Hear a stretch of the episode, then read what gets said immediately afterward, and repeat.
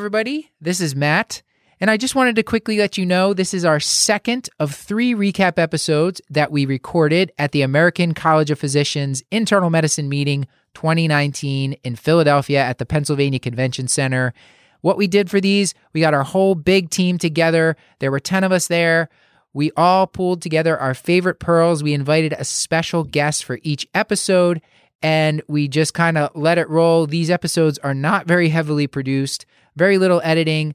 They don't have show notes along with them. We do try to cite the source or at least the session from ACP where we got these facts from. But we will be back in about two weeks' time with our normal fully produced episodes. Some things we have coming at down the pike are BPH, HFpEF, heart disease in women, anaphylaxis, DVT, lots of great content. So please enjoy this episode and we will see you back in about two weeks' time with our traditional full length episodes.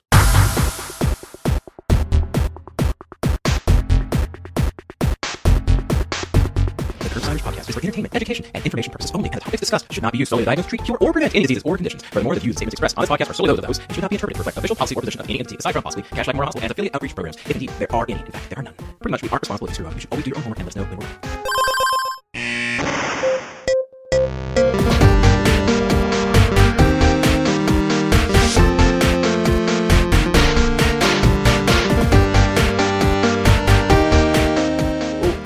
Welcome back to the Curbside. Hi, Matt. How you doing? We've taken Stuart's mic- microphone away, literally. He's actually he's sharing one with me because we have a huge team recording here. Most of us are sleep deprived and very delirious. Paul and I learned today that that is not good for you. Right, we're getting dumber and meaner and fatter just as the day progresses. Yeah. And dying. and dying. Yeah. So we're we're at ACP. Uh, as you can hear, I'm with Stuart and Paul. Uh, Stuart's yelling from a mountaintop, and with us is our good friend Alia Chisty, returning from I think it's been like 120 episodes ish, maybe 130. Just yeah, 120.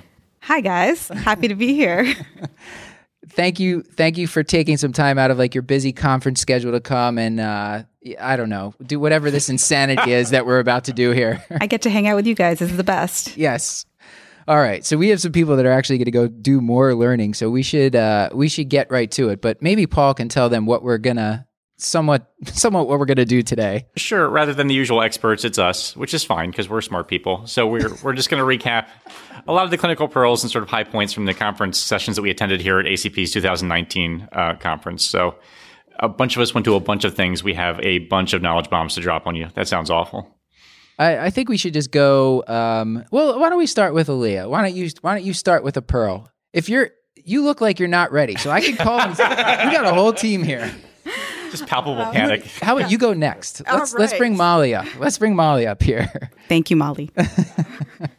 Molly has a ton of good stuff. All right, happy to join. Okay, so uh, I attended a few lectures today. They were all great. Um, so I'm going to start with one um, some pearls from new drugs with Dr. Gerald Smetana. Uh, so the first one is there's a new medication that is approved this year, so we'll be seeing it more coming out for influenza. It's called Baloxavir. Uh, it's pretty similar clinically to oseltamivir, so it reduces the duration of flu by about one day. Uh, it's a little bit different in that it's a novel antiviral mechanism. So we have seen some resistance coming out to oseltamivir, so perhaps this will become more common. It's just a single dose, so a little more convenient for patients to take. It is more expensive, of course, $157 as compared to about $50 for a course of oseltamivir. So keep an eye out for Baloxavir this fall. And then the other new medication we're having some trouble saying, uh. Solriamfetol. Let's hear that. Solriamfetol. Thank you, Google. Excellent. All right, we got some Sol solriamfetol. So this one is approved for daytime sleepiness associated with obstructive sleep apnea. So we know that about 10% of patients with obstructive sleep apnea who are as optimally treated as they can be with CPAP are still symptomatic, and some patients just can't tolerate CPAP.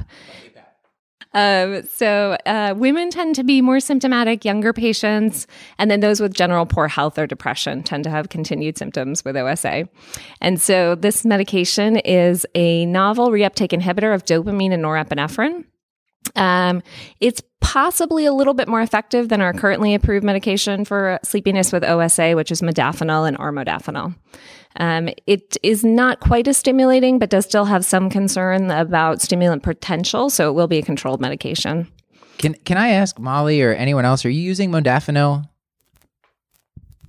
Personally, uh, no, I don't use a lot of modafinil for my patients, but um, if they have concomitant sleep apnea and depression, I would use Wellbutrin, which essentially has the same. You know, it's a little bit of a more of a dirtier medication than solriamfetol, but um, does have some of the the same adverse events. I mean, it's stimulating. It's actually used off label for ADHD as well.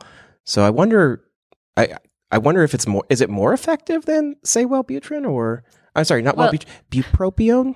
Bupropion is not approved. for Ilbutrin. Sleepiness with, with OSA. This is not the same issues because sorry, th- this medication will have the same issues because it's a dopamine reuptake inhibitor.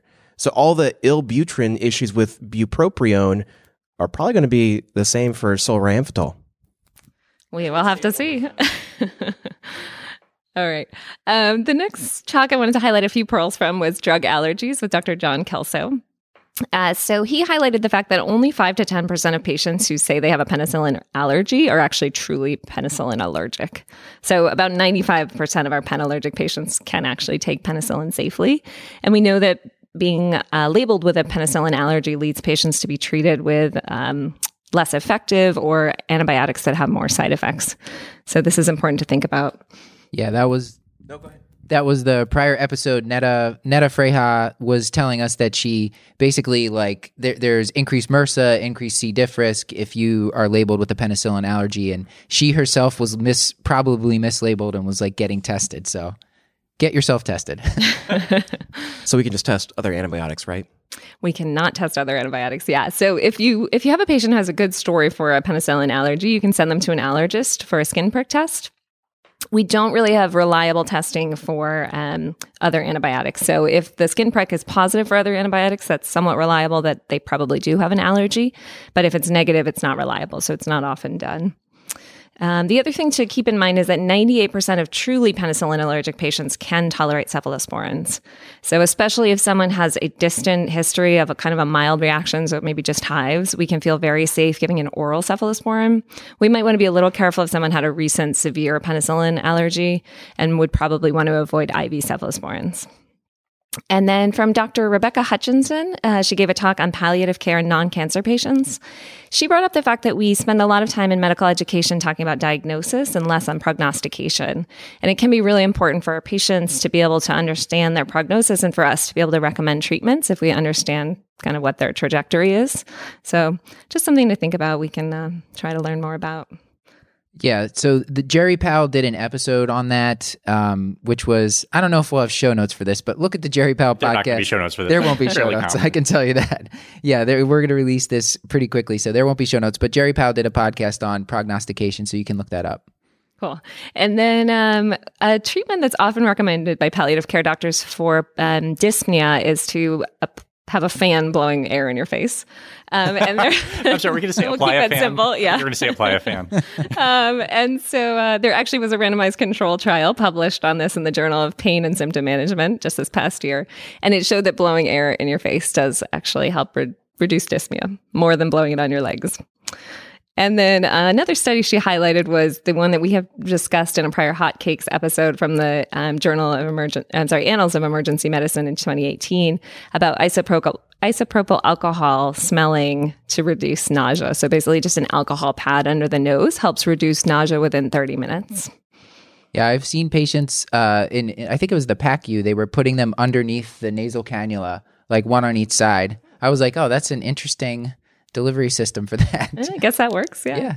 Yeah. Well, those are all mine. I don't know who's up next. Those are fantastic. Thank you, Molly. I think I think Alia's up next. If it's uh, are you ready now? I feel ready. Thank you for that. Okay, let's go. Um, so I'd actually like to share a couple of clinical pearls I, I learned from the Clinical Pearls Infectious Disease and Oncology session. It was moderated by John Bundrick, and um, our two panelists were Randall Edson and Andrea Wahner Hendrickson. And um, one of the cases that I really learned about that I realized that maybe I've seen this and didn't really recognize it when I saw it in the hospitals. A case around a 68 year old woman. She'd had uh, multiple syncopal episodes, um, was admitted with a femoral fracture, and has a history of um, squamous cell carcinoma of the neck, status post chemo and radiation. And that you know there was some concerns around maybe she had some VTAC, some abnormal electrolytes, and this was actually thought to be a side effect of her chemotherapy. That she had something called renal magnesium wasting, and that can be caused from multiple chemotherapy agents, including platins, ifosfamides, and even the monoclonal antibodies, which are some of our newer agents, and that it can cause direct damage to the renal tubules, and so you'll see a lot of hypokalemia and also some profound hypomagnesemia, and that that can actually be a reason why they're having their you know electrolyte disturbances and then maybe their syncope and so that was to me is something that i Yeah. should be paying attention That's to great. I, I bet you I've missed cases of that too. Sure, I have. Yeah. It, it kind of reminds me of like asking patients who have had uh, radiation for breast cancer about like thinking of them as higher risk for heart disease and then uh, for chemo for neuro- uh, neuropathy, taking that history as well. I always, well, until we learned that on the show way back when, I, I wasn't routinely asking that. So that's great to ask about. Stuart Stuart looks like he's like furiously looking things up here. So let me know if you find anything that you want to say. okay. Keep going, Alia. The uh, other question, other interesting pearl that I learned and would actually like to discuss with all of you guys was um, there seemed to be a little bit of discrepancy between the um, ID cases that were presented in the clinical curl, p- pearls this morning, and then when I saw Dr. Gluckman um, with his curbside ID cases that, this afternoon about around asymptomatic bacteria and. I mean, we know the only people that you treat with asymptomatic bacteria are pregnant women. And then something else that I just learned is, of course, people who are going to get some type of urologic procedure like a cystoscopy. But there's some um, data out there that patients who might be going for an orthopedic procedure, and if they get a UA and it's positive, what do you do with that? And so the case this morning was like, do not treat them. Just don't do it. And then Dr. Gluckman was like, well, you have to pick your battles. And so, you know, I think that that's interesting. The study he reviewed showed that um, that you can treat the patients with the asymptomatic bacteria prior to their orthopedic procedure, but the and if they have some type of complication of their joint, that the bacteria that grows from that joint or the is actually not the same as the urinary organism that was treated. Now, aren't all patients going for an orthopedic procedure? At least at our institution, they're all getting uh, cefazolin, anyways, right? So it's like, true. why What even? You know, are you just gonna change that to something else at that point? Or you're gonna keep it on cefazolin and just say, eh, whatever. Sure, go to the fluoroquinolone. I think it's the right choice. Yeah, I, I mean the Dr. Finucane who was on our show talking about asymptomatic bacteria. The the study he he wrote this article Requiem. Uh, yeah, I can't remember the. It's Requiem for a heavyweight, and it's about urinary tract infections. Uh, in quote air quotes as he likes to say it. But the that for asymptomatic bacteria, when they looked at those patients in the orthopedic study, it, it was felt to be the conclusion was it's a marker of morbidity. So it's kind of like low albumin. There's not that much you can do about it. Um, it's just a marker of morbidity, and those patients are going to have worse outcomes. One of which is probably prosthetic joint infection. Alia, anything else? I love to share the stage with other or the table. Okay, The let's, table. let's bring The in uh, table the- let's bring in others. Justin Lee Berk. Justin, I think you need to. I think that mic. That mic is for your six foot two stature. I don't like think a that defensive mic. stance. Straight. Um, I'll work one in by the end. Uh, uh, you guys didn't like my fun guy joke, and that was that was kind of the best I had. Um, but so the first one I went to was uh, uh, "Things We Do for No Reason" uh, talk, essentially by Lenny Feldman, Dr. Lenny Feldman. He's been on the show before, um, and it was it was basically performance. It was standing room only in one of the bigger rooms. There's a lot of laughs, a lot of gasps, a lot of uh, a lot of emotional roller coasters uh, as he went through some of the evidence. Um, we won't go into him too much, but some of the brief ones was essentially that there's good evidence that we don't need to be treating hypertensive urgency. We did an episode on that previously. Um, no need to ever use prealbumin and no need to ever use ammonia. Uh, he talked a little bit about some other things, but uh, those were kind of the big, big takeaways I think that are easiest to summarize. Sure, you want to come come join me for we'll, we'll talk about some of the GI updates because we have we- there was a lot of a lot of great. Uh, I'll turn over the too celiac for you. for you? No, this is going to be perfect. This is going to be this is going to be our shtick. Um, so first, uh, there was a great uh, great review of the 2017 American College of Gastroenterology uh, treatment plan for generalized dyspepsia or epigastric pain for about a month. Basically, the three step process if you are over the age of 60 and have dyspepsia, you should get immediate EGD to rule out gastric cancer. If you are under the age of 60, uh, you should immediately get an H. pylori stool antigen or breath test, uh, just because the number needed to treat for symptomatic H. pylori infection was about seven. Stuart, you like number needed to treat, right? Oh, yeah, I got a number needed to treat for you. A number need to treat of two for duodenal ulcers. That's right. If you have a duodenal ulcer, number you need to treat is two. Gastric ulcer number you need to treat is three, so very low number you need to treat. Uh, if you treat the H. pylori or if the H. pylori test is negative, uh, you can then go to the next step in the algorithm, which is just an anti anti-secretory treatment, um, which there's some evidence that H2 blockers are equally uh, effective as PPI. So you just go to an H2 blocker. I wanted, I wanted to clarify the dyspepsia over 60, regardless of if they've been treated with a PPI. I, I, I feel like I was taught initially, like, treat with PPI for six weeks. If it doesn't get better, then you would proceed to EGD. But you're saying, they were saying proceed, do not pass go, do not collect, just go straight to the. That was yeah. That was that was the big takeaway. Um, yeah, that was, and that was what I put in the infographic that's on Twitter today. So now it's it's kind of finalized Now and it's, cemented. now it's canon. Um, much but this is great. If that's wrong, someone can write in and we can uh, have kind of a What's crowdsourced thing. peer review? Beautiful, yeah. This is what it's all this about. is what we live for. This is what it's all about. Uh, thank you, Matt. On the topic of H. pylori, uh, there was also some discussion on the Houston consensus. Um, three of the presenters were all from Texas and then presented on the Houston consensus. So a big uh, Texas presentation in the GI talk. What, what was the Houston consensus? The Houston consensus was a Delphi study where they looked at a lot of GI experts on who to treat, how to treat, and when to treat. but only from Texas. Uh, you had to be from Texas to be included. No, it was experts from all over the nation. Um, uh, uh, it was a really big study. So, who should be treated? All patients with ulcers or uninvestigated dyspeps- uh, dyspepsia. But also, there was a grade B recommendation for any patient with ITP, uh, immuno, uh, immunothrombocytic purpura. Nope. Immune thrombocytopenic purpura, uh, because it's associated with H. pylori infection. So there's a strong agreement to treat. Um, and then any first generation immigrants from high prevalent areas or those who have families with active infection should also be treated uh, or also tested. Tested is through biopsy, urea breath test, or stool antigen. It is okay to be on an H2 blocker or an acid, but if you're on a PPI, thank you, Stuart. Uh, the the uh, PPI has to be stopped four weeks before any testing. Um, how about celiac disease? Do you guys have any any questions, Matt? About I think H. pylori? I would like to know how, how much bread can I eat if I have celiac disease? Phenomenal question. I got you. I got you. I got you. You.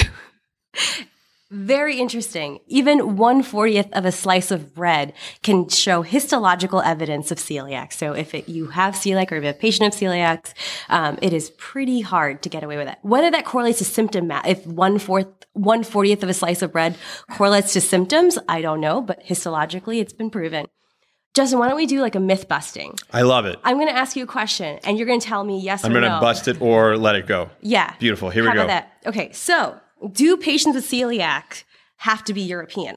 Phenomenal question. It is not. It is a global disease that the global burden of disease is across all countries. Okay, yeah. Particularly being Indian, uh, actually the case that they used was of an Indian person, and Hmm. um, they uh, had a wonderful map of the world, and relatively the higher prevalence is actually northern uh, Indians. He was saying. Yeah, unbelievable. Fun Yeah. fact. That's a great pearl. All right, Justin. Yes. Do you think patients with celiac have to are usually underweight? Uh, phenomenal question. Uh, they don't always have to be underweight. They can be of any weight and still have celiac disease, right? Yeah. So Amazing. So don't uh, if your overweight patient has anemia or other symptoms, do not overlook celiac as a as a possible cause. That's right. Um, Justin, do you think that patients with celiac is more of a pediatric thing and adults can't newly present with it? Sure, great question. Uh, it can come in pediatrics, but you can also have what's called the adolescent honeymoon period where it will go away and you have no symptoms. And then it can represent later on in life.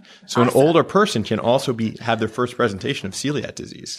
What are the other myths to bust? Those are my three big ones. How about uh, if a patient just starts eating a gluten free diet um, and still seems to have symptoms? Does that mean that they don't have celiac disease? No, because there's 10% of patients with celiac who are quote unquote non responders. So be on the lookout for that. Amazing. Cool. A lot of people have celiac disease, a prevalence of 1%, which, uh, Matt, as you'll recall, is the same as ankylosing spondylitis. And uh, most patients don't know that they have it. So there's another thing to add to it. I wonder list. if every day we could talk, we could drop in ankylosing spondylitis. It's going to be the new jump rope. I think that's all we have for you today, guys. Uh, any other? Uh... Okay, let's uh let's bring up Emi and uh, get some get some more pearls here. You have ID pearls for us today, Emi. Yes, yes. Readjusting the mic. I'm I'm not six feet here. Um, so first up, I went to an ID uh, update from George Karam from LSU. He shared the MERINO trial, which was a JAMA trial back in uh, 2018.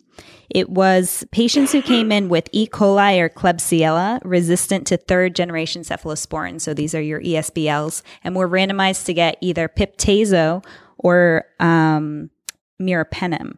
Now, the 30 day mortality rate was 12% in the Piptazo group and 4% in the meropenem group.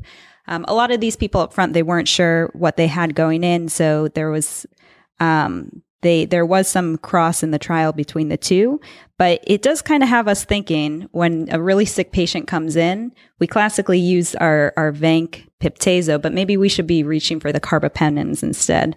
Did they caveat this is with people who have a known risk for ESBL, or that people that, or just anyone that's super sick? anyone who was diagnosed with ESBL.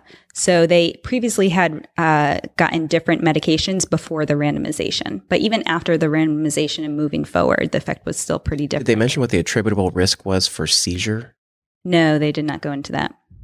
Yeah. I will say uh, they did also check at 30 days for C. diff and resistance, and there was no difference between the groups. So th- for those of you uh, worrying about using a stronger antibiotic, there wasn't much risk at 30 days. So something to think about. Next up is fluoroquinolones. I know those are Matt's favorite drugs to use. yeah, we they're safe. Yeah, uh, we love totally them. safe, First yeah. line for uh, rhin- rhinitis, cystitis, whatever. Bronchitis, all of it, all the itises.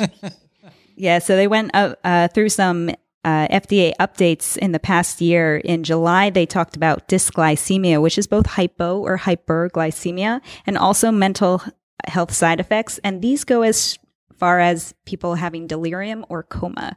So not just mild there. And then also uh, in December, the FDA said that they are risk for the rare but serious complication of aortic dissection. So something to, yes, be aware for your Marfan's I don't. I don't and- quite know what to do with that, Paul. Uh, Just as you're lying there on the ground after your Achilles tendon's ruptured, and you're like, "No, I'm having crushing chest pain that's radiating to my back." Like this. Ouch. Yes. Um, also from the ID talk, the partner two trial aspect uh, abstract is out, and the bottom line of that is U equals U. Now, do you guys know U equals U? I do because the uh, Equals untransmissible. Yes. yeah. Also known as treatment as prevention. And Pa- Paul Sax has written about this on his HIV and ID observations blog, which uh, is yeah is great, and that's that's been that can't be said enough. I think. Yep. So get those viral loads down. What happened in a study with MSM? This was the first major study in MSM populations where there were 75,000 condomless sex acts. There was no transmission of linked HIV, meaning that there was HIV transmission within the group, but no were uh, phylogenetically related HIV cases. Are you saying it was infidelity? Is that Ah, I no comment. Okay. It just wasn't the same virus their partner had. That's Yes. The, okay, got it. That is correct. Um, and then we went to an anaphylaxis talk today and actually had a great recording session with Dr. Olajumoke Fadugba from UPenn. Um, we took a great session away, but I wanted to share a few more pearls that we didn't make it into the session. Um, she did mention about the seafood and iodinated contrast um, reaction, and that is not a thing. Now, the reaction to seafood is to the tropomyosin protein, not to the iodine in contrast. So there is no relationship between the two. Now, the caveat is people who are allergic to seafood are more likely to be allergic to anything, ergo, more likely to have a contrast reaction, but there's no special um, things that you have to do for your seafood allergy patients needing a CAT scan. And she mentioned if the seafood was an IgE mediated or a non IgE mediated. I, I believe so. She didn't mention it, but I believe that's IgE. Whereas the contrast is a non IgE mediated reaction. Just saying with the seafood, you get itching as well. So mucocutaneous involvement plus pruritus. Yep, those are IgE reactions, sounds like. Mm-hmm. Could be. Story checks out. Yeah. Strong work, everyone. Yep. Yeah. High Um, fives all around. Yes, an- another thing that we can feel good about is the multiple studies on eggs and flu shots. So there is, and the CDC came out strong on this, saying that you can give any flu shot to anyone with an egg allergy. So Fantastic. no need for monitoring. And when people do have anaphylaxis, lay them supine, and your pregnant patients should be on the left side, and that's to relieve the pressure off the IVC. Just another thing to think about. Yeah, I like how, and she she was telling them that they should an IM injection on the lateral thigh through the pants is the correct way to give the epi. Um, don't mess, don't don't take time trying to pull down pull down your trousers to uh, give. Yeah, just go straight through, and No Pulp Fiction style administration. and It's it not yeah the, necessary. the the IM the IM is better, and, and you hold it in for ten seconds. Um, because there's different formulations, but if you hold it in for ten seconds, that that should get all the medicine and uh, there's plenty more in that. We're gonna release a full episode on that. So, all right, Like, you know, from the wet pen, when you put Yeah. in insulin, you, you got to hold it in for 10 seconds. gotta hold it in. I did not know that. I Yes. that yeah, I, I don't counsel patients on giving insulin. I probably should know that. Just give them the pen. Go with God. Good luck. well, I you know other people. See you back when your diabetes is better. Yeah. no, yeah, okay. I'm a terrible doctor. Uh, Cyrus the younger. Let's let's get you up here. Uh, Cyrus, I think you're going to need to adjust the mic. Your frame is slightly bigger than uh, than Emi Okamoto. So Yes, unless she's very, very dense, in which case she maybe maybe has a pound or two on me. Very unlikely. Um, so um, the session that I kind of went to and wanted to talk about was actually uh, given by Dr. Uh, David Winchester out of the University of Florida uh, College of Medicine. He mentioned that the negative predictive value for a coronary CT is 99%, uh, which I think is awesome. But then the positive predictive value is not so great. It's like maybe 50 to 70%. Um, and the, the, the reason being is that we can't really, uh, in the current, with the cu- current coronary CTs, can't really assess severity of that lesion very well. So you may be able to kind of say, yes, there is something. But then the next, next step is you send them for, for left heart cath. And so, um, kind of tipped his his cap a little bit uh, towards the end of that statement by by turning us on to the fact that over in California there is a research group that is kind of looking at their coronary CTs and uh, running them through this kind of supercomputer driven algorithm, and they're actually able to look at that stenotic lesion and calculate uh, an estimated fractional flow reserve or FFR based upon the kind of uh, contrast hemodynamics uh, in that at, uh, at that that stenotic point. So super cool, uh, great way to get some data without actually um, you know inserting a catheter.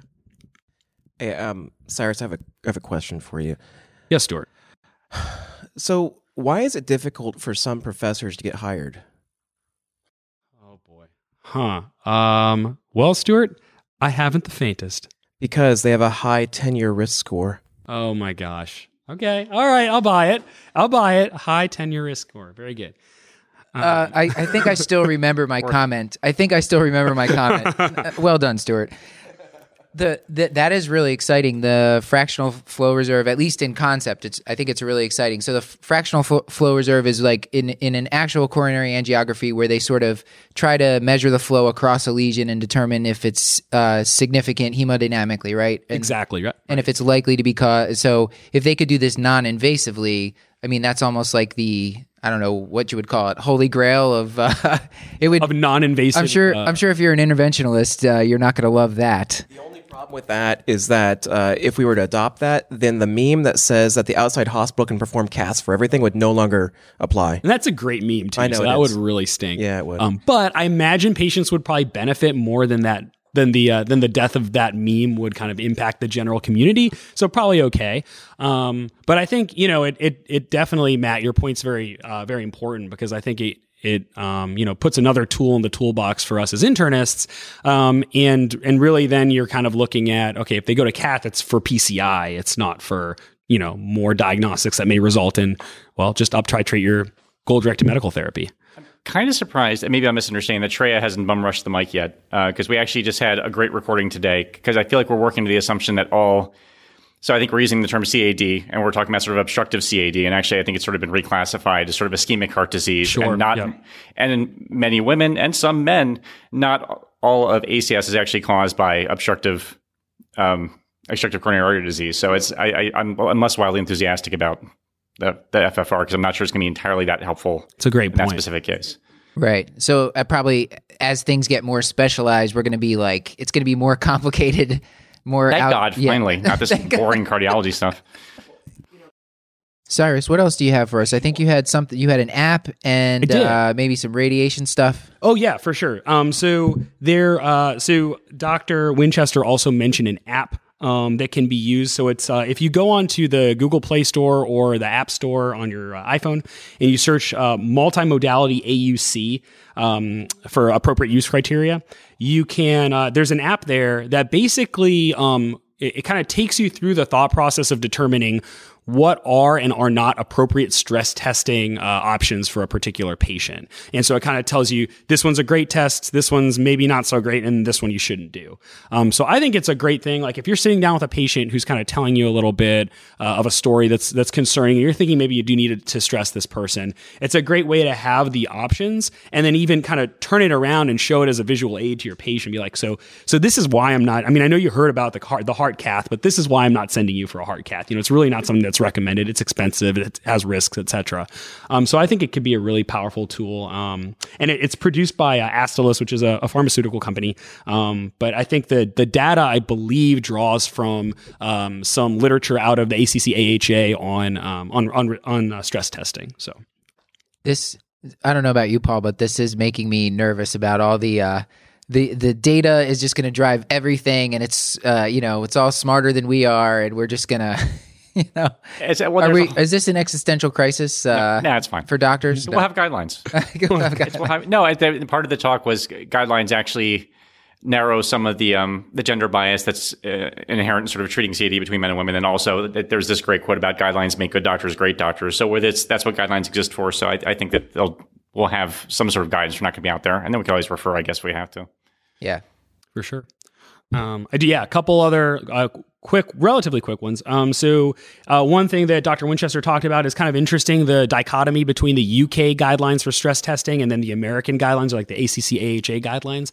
So, in the ACC AHA guidelines, there kind of still is a uh, a, a- patient population for whom a, uh, a plain old uh, exercise stress test would be recommended, and those are going to be like your your kind of younger, lower risk, interpretable EKG um, folks that um, you know. Uh, maybe uh, maybe coming in with some chest pain that you're not particularly convinced about.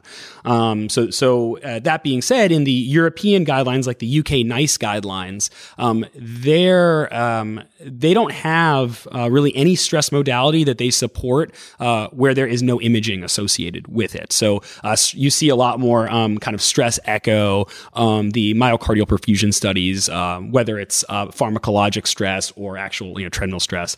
Um, so so that's kind of like I thought that was interesting, and um, there was maybe some thought that um, collectively we're going to move in that direction just because the imaging can be very useful, um, and there are obviously limitations with without having the imaging, um, but but more to come on that. the whole nuclear medicine stress testing, that is a huge amount of radiation. So I think that's that's the concern. Like you see, you know, and, and the younger the patient is, the more the more time that radiation has to grow into something bad. Like if they're seventy five years old, ah, give, give them a nuclear Yeah, give them a nuclear stress away. test every year. Sure. Yeah. 40, they end up with an extra appendage. They've had their exposures. Just, just Yeah. yeah. down. Um, and I, the caveat, Paul and I are both, uh, you know, we're, we're sleep deprived. Everyone, actually, the whole team is. We were out late last night, and our, our, uh, the sleep deprived lecture. They told us I'm basically drunk right now, so I can't be held responsible for anything I'm saying. It's outstanding. That's good. That's good. You're doing great, buddy. Let's go for a drive. and a drink. Um, so um, yeah, the, so thank you for that. The last kind of thing that I wanted to, to touch on is actually um, there are some interesting strategies which I had never heard of to kind of mitigate the um, radiation exposure in your patients, um, and so that actually. Uh, would require you or your team to kind of have a, a discussion with cardiology or the cardiology techs that are kind of running the show. But for both coronary CT and for um, the myocardial perfusion studies, there are certain things you can do. So the way in which the coronary CT is gated and the way the protocol is actually um, uh, kind of uh, run for that particular study. Um, so yeah, basically with the coronary CTs, the way that they're protocoled, uh, you can have kind of more or less exposure to radiation based on whether it's using like a predictive model um, in conjunction with the the um, the heart rhythm that's kind of being monitored versus if it's kind of just recording. Um, so depending on on how that is set up, you can kind of be exposed to lesser uh, to more or less radiation. And then um, something super cool with the myocardial perfusion studies is typically when we do those, at least at my institution, we'll get rest imaging and then stress imaging and then rest imaging to kind of see if there's a reversible defect. Well, what Dr. Winchester said is that you can actually shave off time, cost, and radiation exposure um, by just asking them to do the stress imaging first particularly in your patients that you're maybe not as convinced. Again, if you use that ASCVD trick and you kind of feel like they're low intermediate, but you're still getting the MPS for whatever reason, um, you know, you can ask them to do the stress imaging first. And if there's no abnormality during stress, then you don't need to do anything else. I like it. Super cool. Saves the patient the radiation. Awesome, All right. guys. Thanks. Thank you. Cyrus the Younger. Okay. Paul, Alia, you got anything before we uh before we get to the wrap up here? Oh, can I do my, my NAFL fun fact? Yeah, please. I can't remember if we talked about I don't think we talked about this yesterday, but there's a great talk uh, on alcoholic fatty liver disease and NASH. And, you know, I still feel like we're kind of in limbo in terms of how to treat, but it's lifestyle modification primarily. So it's, if it's diet, like just have them lose some weight, easier said than done. We know this, difficult to sustain. Um, but the thing that was kind of fun is you, you can actually encourage them to do one thing positive, and that's actually drink coffee. So caffeinated drip coffee decreases the risk and progression of fibrosis. Uh, I don't think French press was checked. Um, Okay. But tea does not work, soda does not work, decaf does not work. Keurig's probably okay. Um, Wonderful. Bad for the environment. eh, well, sure, but it's. I mean, the world's on fire. It's going to be gone twenty years anyway. So go to town. I have kids. Oh, so sorry. Um, but yeah, so it's it, it's nice because there's so many things that we tell the patients that you cannot do. So stop drinking alcohol and please exercise, and you can't eat salt and you can't eat this. So to be able to say one thing that you can do that's actually enjoyable, go ahead and drink some coffee. It's going to help you. I think is a nice thing to tell patients. So I enjoyed that, Pearl. Excellent. Can I go over the syncope or do you want to go in the wrap up? I want to hear about syncope. Syncope. Stuart, you built this up now. Uh, all of my. Th- oh, there we go. So, uh, a couple of clinical pearls from syncope that I thought were very useful. Um, so, we've we talked about this before that uh, in order to to rule out syncope, rule in seizure, to look at the differences between two, we talked about lateral tongue biting being the most uh, specific marker for seizure, although it's not present in most most cases of seizure. What was interesting though was that incontinence was not helpful in actually diagnosing syncope versus seizure because most patients with syncope have a history of incontinence, and so it didn't really help, right? Good point. And then, so we, we went from that and actually talking about the PESIT trial that came out uh, a couple of years ago. We talked about this on our podcast, uh, I think like episode 32, 33, something like that, syncope update uh, trial. So, PESIT trial, uh, about a quarter of patients are admitted to the hospital with syncope. Of those patients who are admitted to- to the hospital, 17% of those patients had a pulmonary embolism. Right. In the United States, 80% of patients presenting to the ED are admitted for, for syncope are admitted to the hospital. Of those patients in the United States who are admitted to the hospital, 1% of them have a diagnosed PE. Okay. Now, when you go back to the PESIT trial, two thirds of those patients in the PESIT trial had a major pulmonary embolism that otherwise would have been diagnosed as a pulmonary Yeah. embolism, right? That's out of the 17% Right. that were found to have right. PE. e- exactly. So Two one, thirds were obvious. One third of them were essentially incidental, Mm-hmm. uh, either subsegmental or asymptomatic. Those are the patients that were that were saying that hey, if you're admitted to the hospital in the United States with syncope, not admitted for pulmonary embolism, we're finding one percent of them have a pulmonary embolism.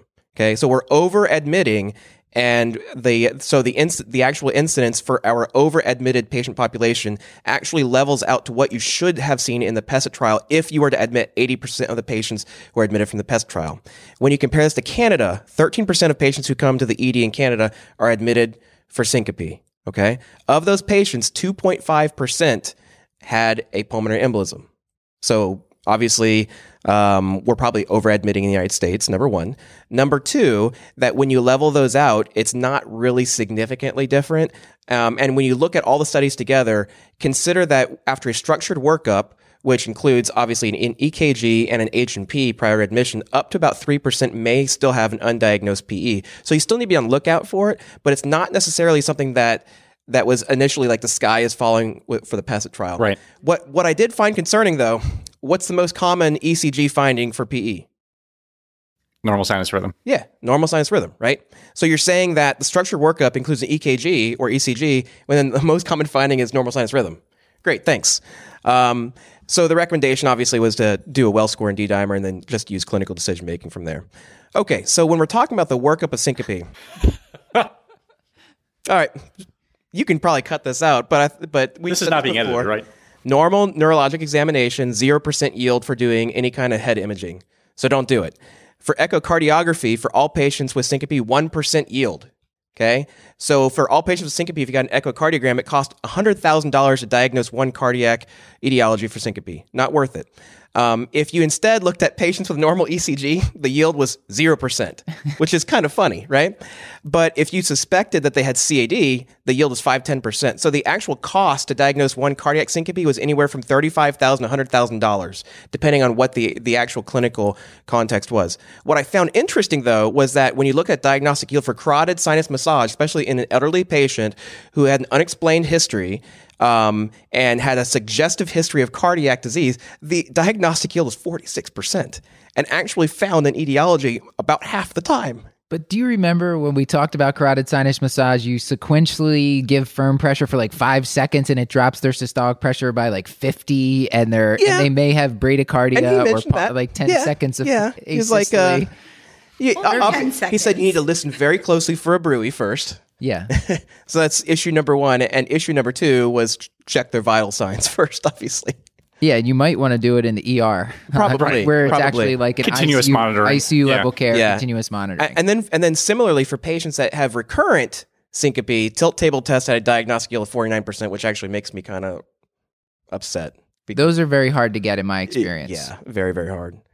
All right.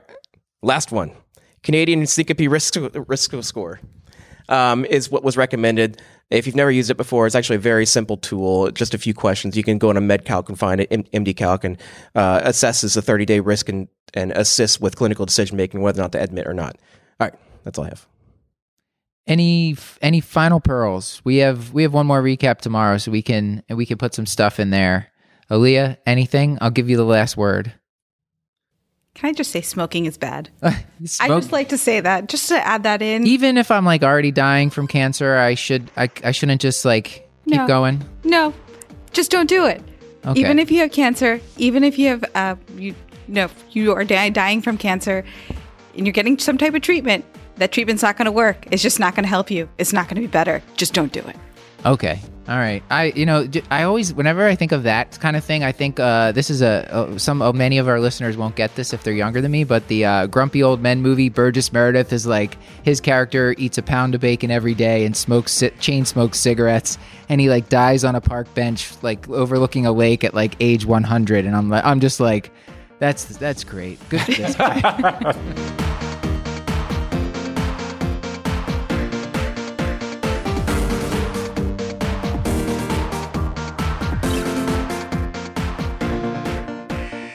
This has been another episode of the Curbsiders.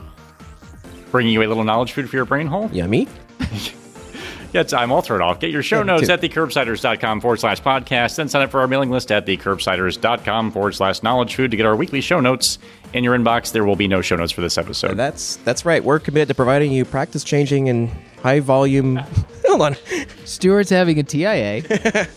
You guys are all Uh, sleep deprived. It's okay. Yeah, that's right. We're committed to providing you high value practice changing knowledge, and to do that, we need your feedback. So please subscribe, rate, and review the show on iTunes or contact Matt personally at thecurbsiders at gmail.com. He will send you a reply at his leisure. A, s- a special thanks to our our, our uh, videographer for this episode, Dr. Christopher Chiu, and then to our whole team of correspondents who you've heard on air, and to our wonderful guest, Dr. Alia Chisty. And to our social media team, Hannah R. Abrams on Twitter, Beth Garbs Garbitelli on Instagram, and Chris, the Chu Man Chu, on Facebook. Until next time, I'm tired. And uh, Ed Cyrus Askin pinch hitting on Twitter for this conference at ACP. Thank you, Cyrus. Uh, I've been Dr. Matthew Frank Watto. Alia Chisty. Strong. Thank and I remain Dr. Paul Nelson Williams. Thank you and goodbye. Good night, Paul.